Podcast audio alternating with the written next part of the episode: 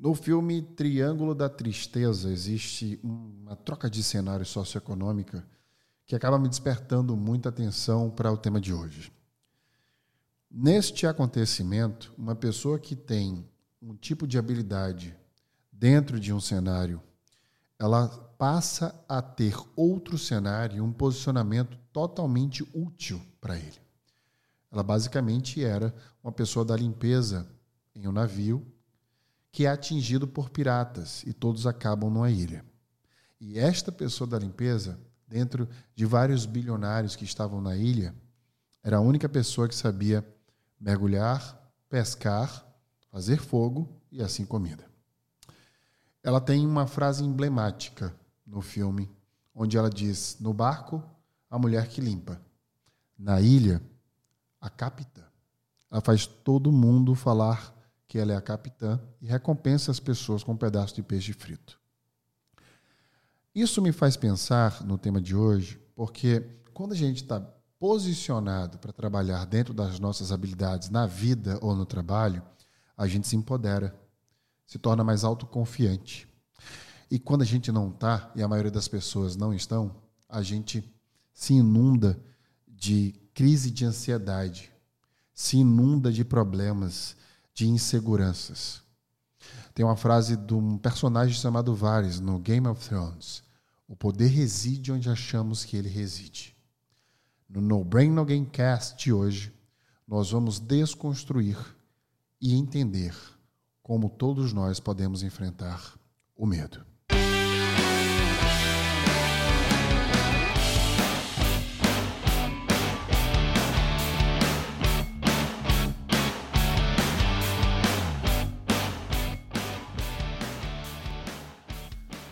Você já sabe, mas não custa nunca lembrar que o No Brain Again Cast é um oferecimento da Become School e você acha o Instagram da Become School no arroba become.school, escola em inglês, porque tem muito mais conteúdo do que apenas o que você está ouvindo aqui no No Brain Again Cast.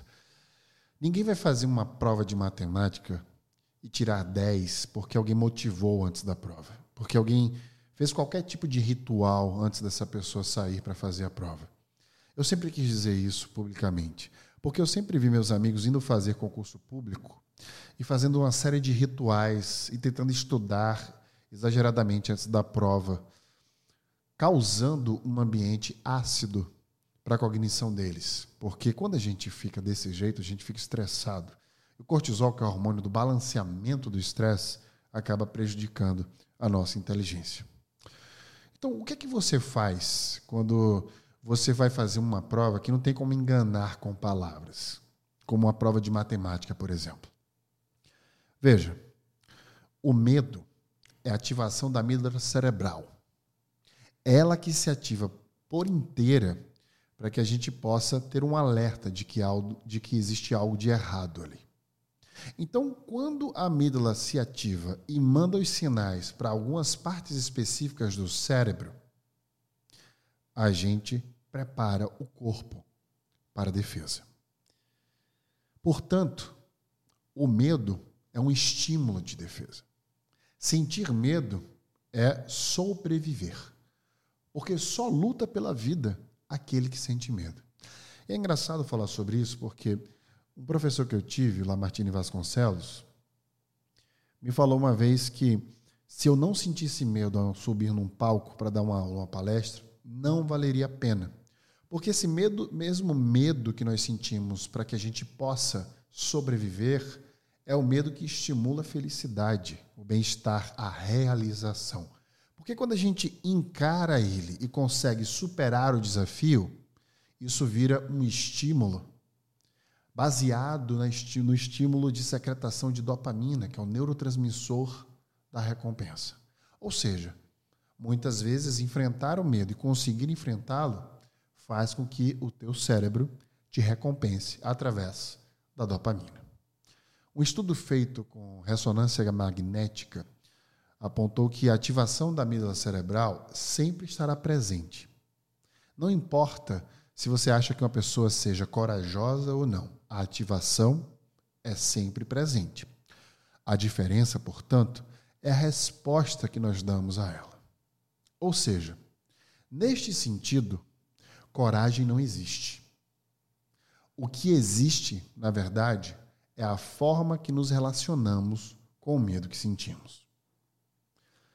Filosoficamente falando, se a gente parar para pensar, as pessoas que enfrentam seus medos, na verdade, os estímulos sendo iguais, são pessoas que têm perspectivas de mundos diferentes. E talvez outros estímulos fisiológicos, como pessoas que gostam de esportes, por exemplo, radicais, são pessoas que têm estímulos e relacionamentos diferentes com essas sensações hormonais. Há aqui duas formas para a gente aprender para se relacionar melhor com o medo. A primeira é 100% fisiológica. Ela é através da atenção plena. Um termo em inglês bem conhecido chamado mindfulness, que é quando a gente aprende a controlar nossa respiração e a prestar atenção nas coisas que estão ao nosso redor. Mesmo sendo uma coisa só, focar nela dá doar toda a sua atenção. Aquilo faz com que, naquele segundo, a ativação da amígdala cerebral não consiga dominar o seu corpo e a sua mente. Você consegue, portanto, não desativá-la, mas se relacionar melhor com aquela ativação. Vou te fazer uma pergunta. Se alguém entrar num ambiente público e der um tiro para cima, para onde você acha que as pessoas vão correr? Um estudo indica que as pessoas correrão, ao contrário de provavelmente qual foi a sua resposta, que foi para longe do tiro, elas correrão, na verdade, para onde a primeira pessoa correr.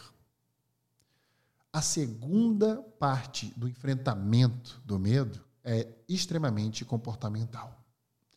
E eu vou analisar aqui para você agora. A grande migração dos animais na África, que eu tive o privilégio de conhecer, acontece porque os gnus começam a migrar de um país, de uma região para outra. E aí todos os animais que precisam se alimentar vão acompanhando aquela grande migração.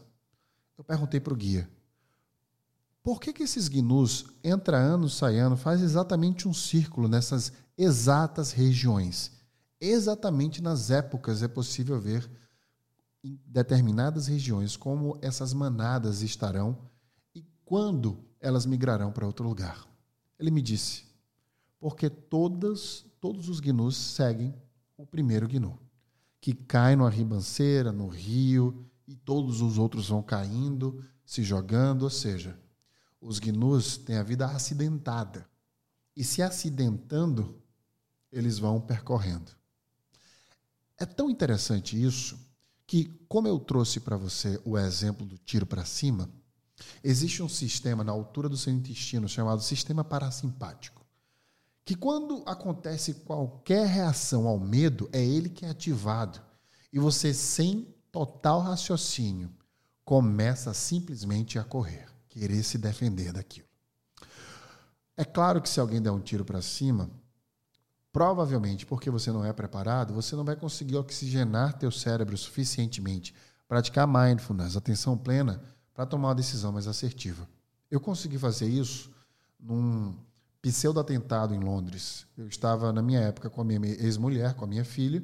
Nós estávamos saindo de Piccadilly Circus acredito que em 2017, 2018, e todo mundo começou a correr em manada, porque disseram que alguém iria explodir uma bomba ali.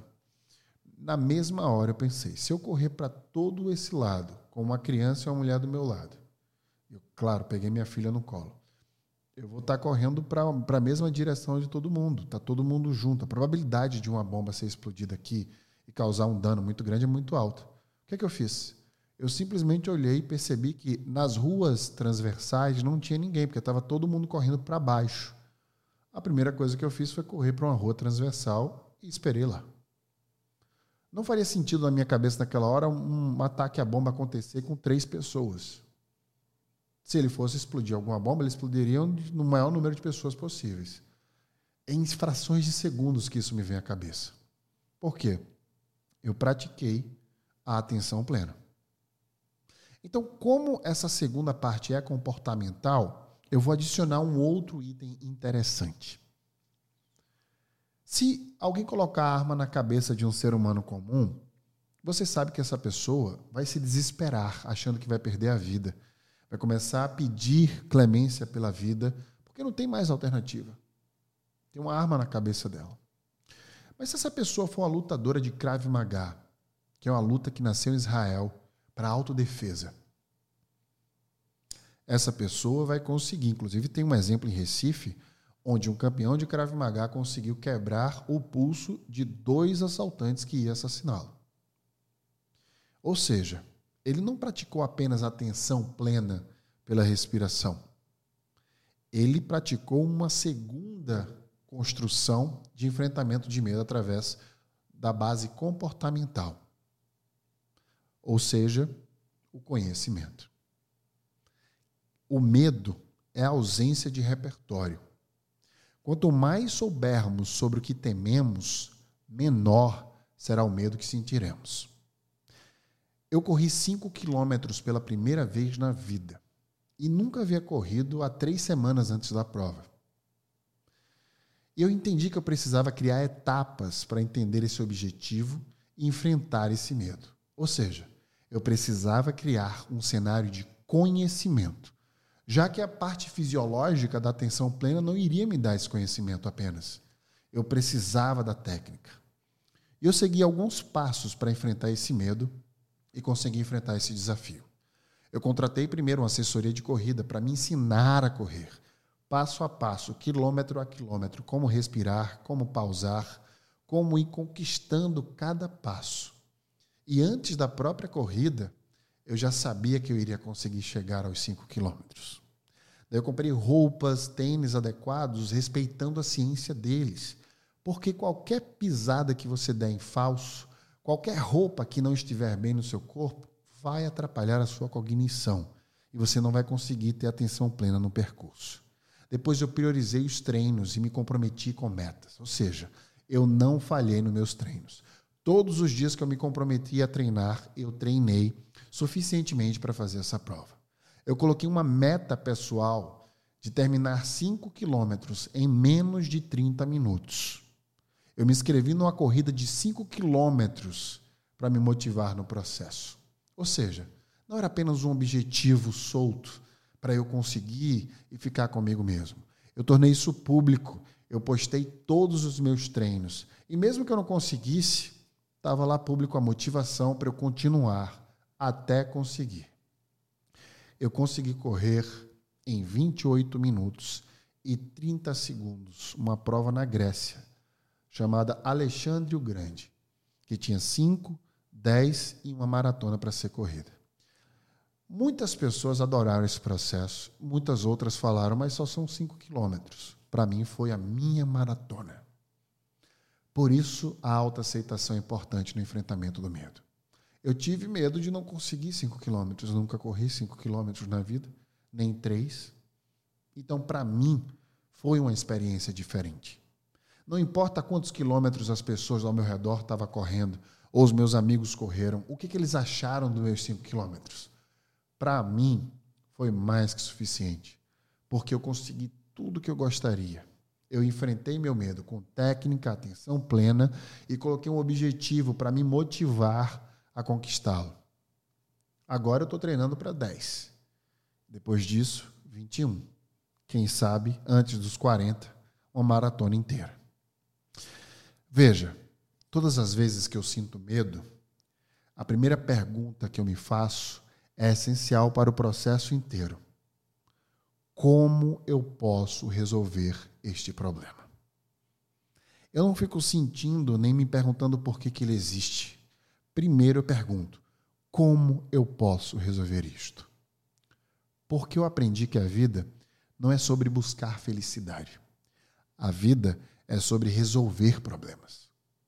Preparar alguém para enxergar soluções é muito mais valioso do que motivá-lo para sempre sorrir. Afinal de contas, o que é o sorriso, se não o resultado de um problema muito bem resolvido?